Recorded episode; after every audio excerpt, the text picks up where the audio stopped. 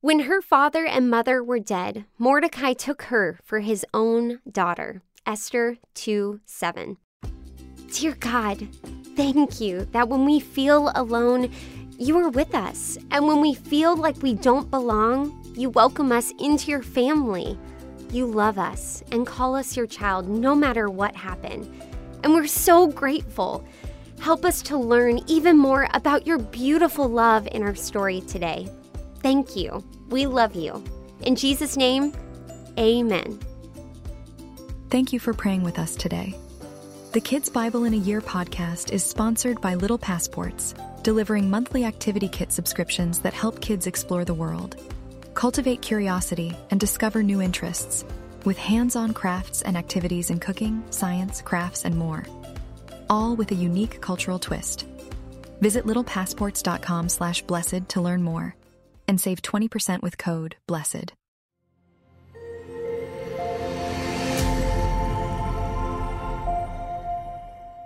Esther, the Jewish queen of Persia.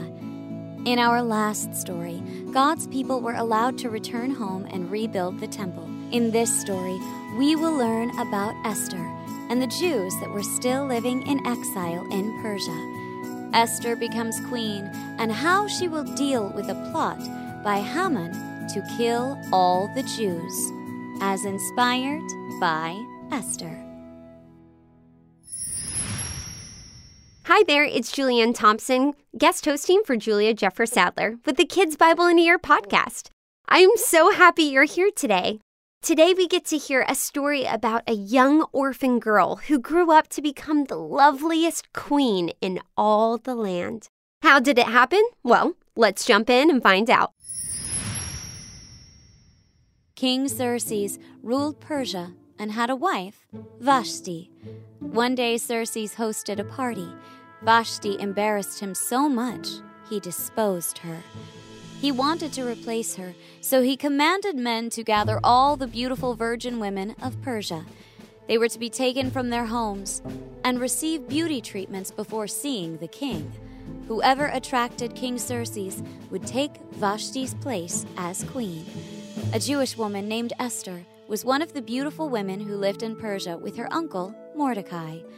She was summoned to enter the king's palace and display her beauty. Before she was sent off, Mordecai told her to hide her Jewish identity. The king met Esther and was very pleased with her beauty and virtue. Esther was crowned the new queen. At the time of Esther's coronation, Mordecai discovered a plot of officers that wanted to kill King Xerxes. He told Esther about this, and she reported it to the king. The king's life was saved, and Esther gave Mordecai the credit. His good deed was recorded. King Xerxes also promoted a man named Haman to highest ranking official. Everyone obeyed the king's command to bow to Haman except Mordecai. This made Haman furious. He plotted a way to get rid of Mordecai and his people, the Jews. Haman went before the king and said, There is a group of people called the Jews who are different from everyone else in the kingdom. They refuse to obey your laws because they only listen to their own rules. They need to disappear before they try to overtake this kingdom. If you would like, I propose a plan to destroy the Jews. I will even help to pay for this process. The king was grateful that Haman was willing to serve the kingdom, so he authorized the decree to kill the Jews. A date was set that proclaimed the decree to kill every single Jew. Mordecai heard about Haman's plot and was distressed. He wept for days with the other Jews. Fear took over the Jews. Esther was in the palace, so she did not hear about the decree. When she heard that Mordecai was publicly mourning, she asked her servant to find out why Mordecai is upset. He wrote to Esther, telling her the Jews' fate, and attached a copy of the decree. Mordecai wanted Esther to go to the king and stop it. He told her, Beg the king to have mercy on your people. Esther was afraid of what was to happen.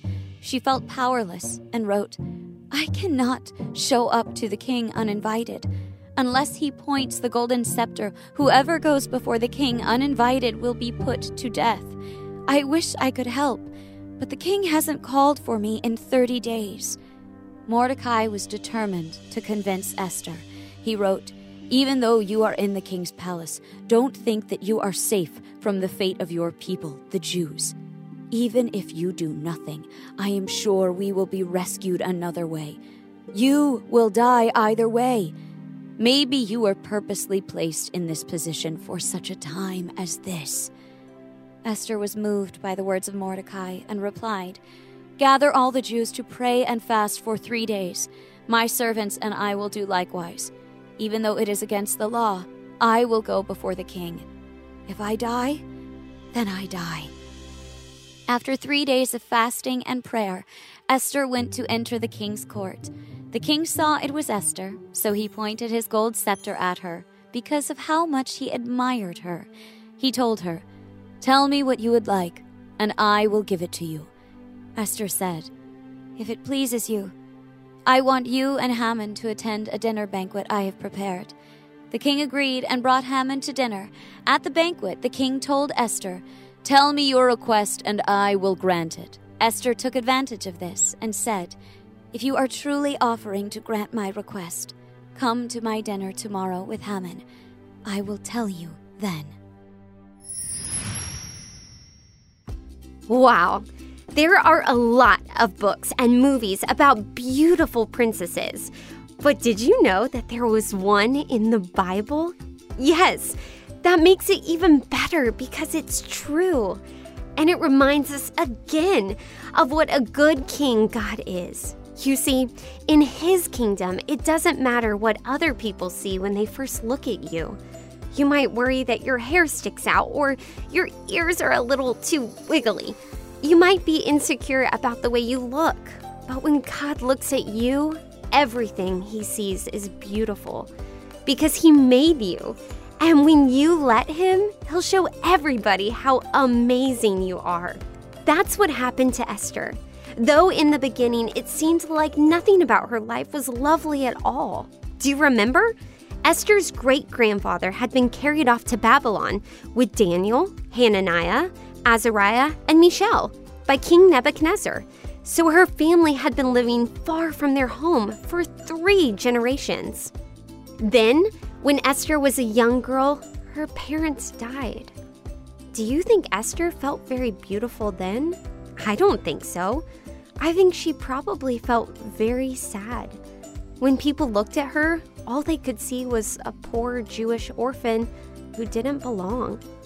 Sometimes it's easy to feel like you don't belong, isn't it?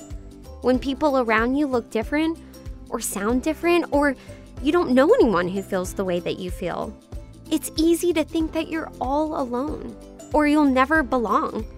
But when God sees you, He sees someone He loves, someone He'll never leave all alone. When the Lord looks at you, he sees someone who will always belong in his family. And oftentimes, the very things that make you different are exactly what God will use to do something amazing, something no one can do but you.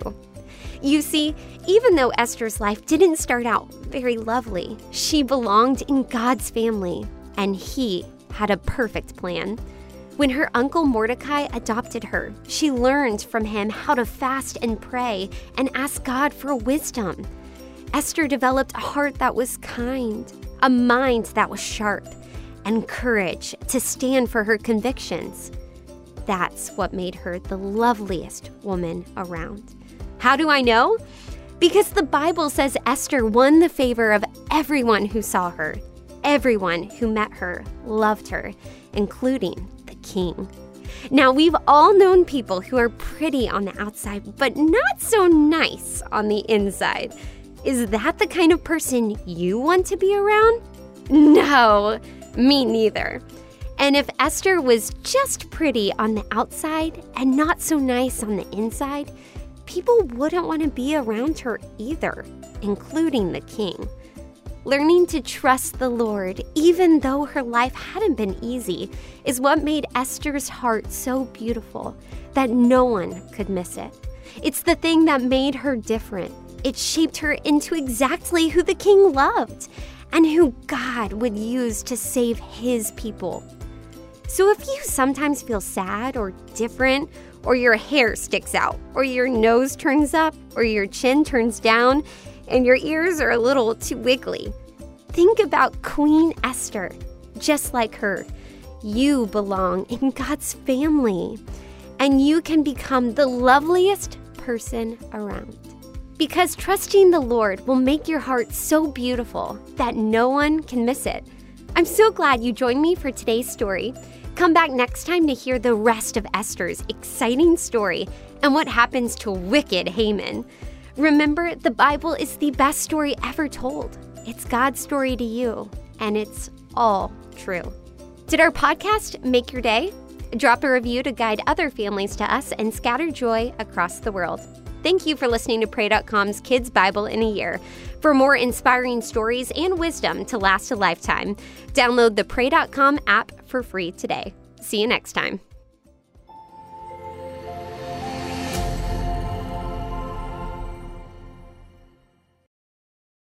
Thanks for listening to Kids Bible in a Year. I want to invite our adult listeners to check out my other show, Unapologetic God's Truth on Today's Topics.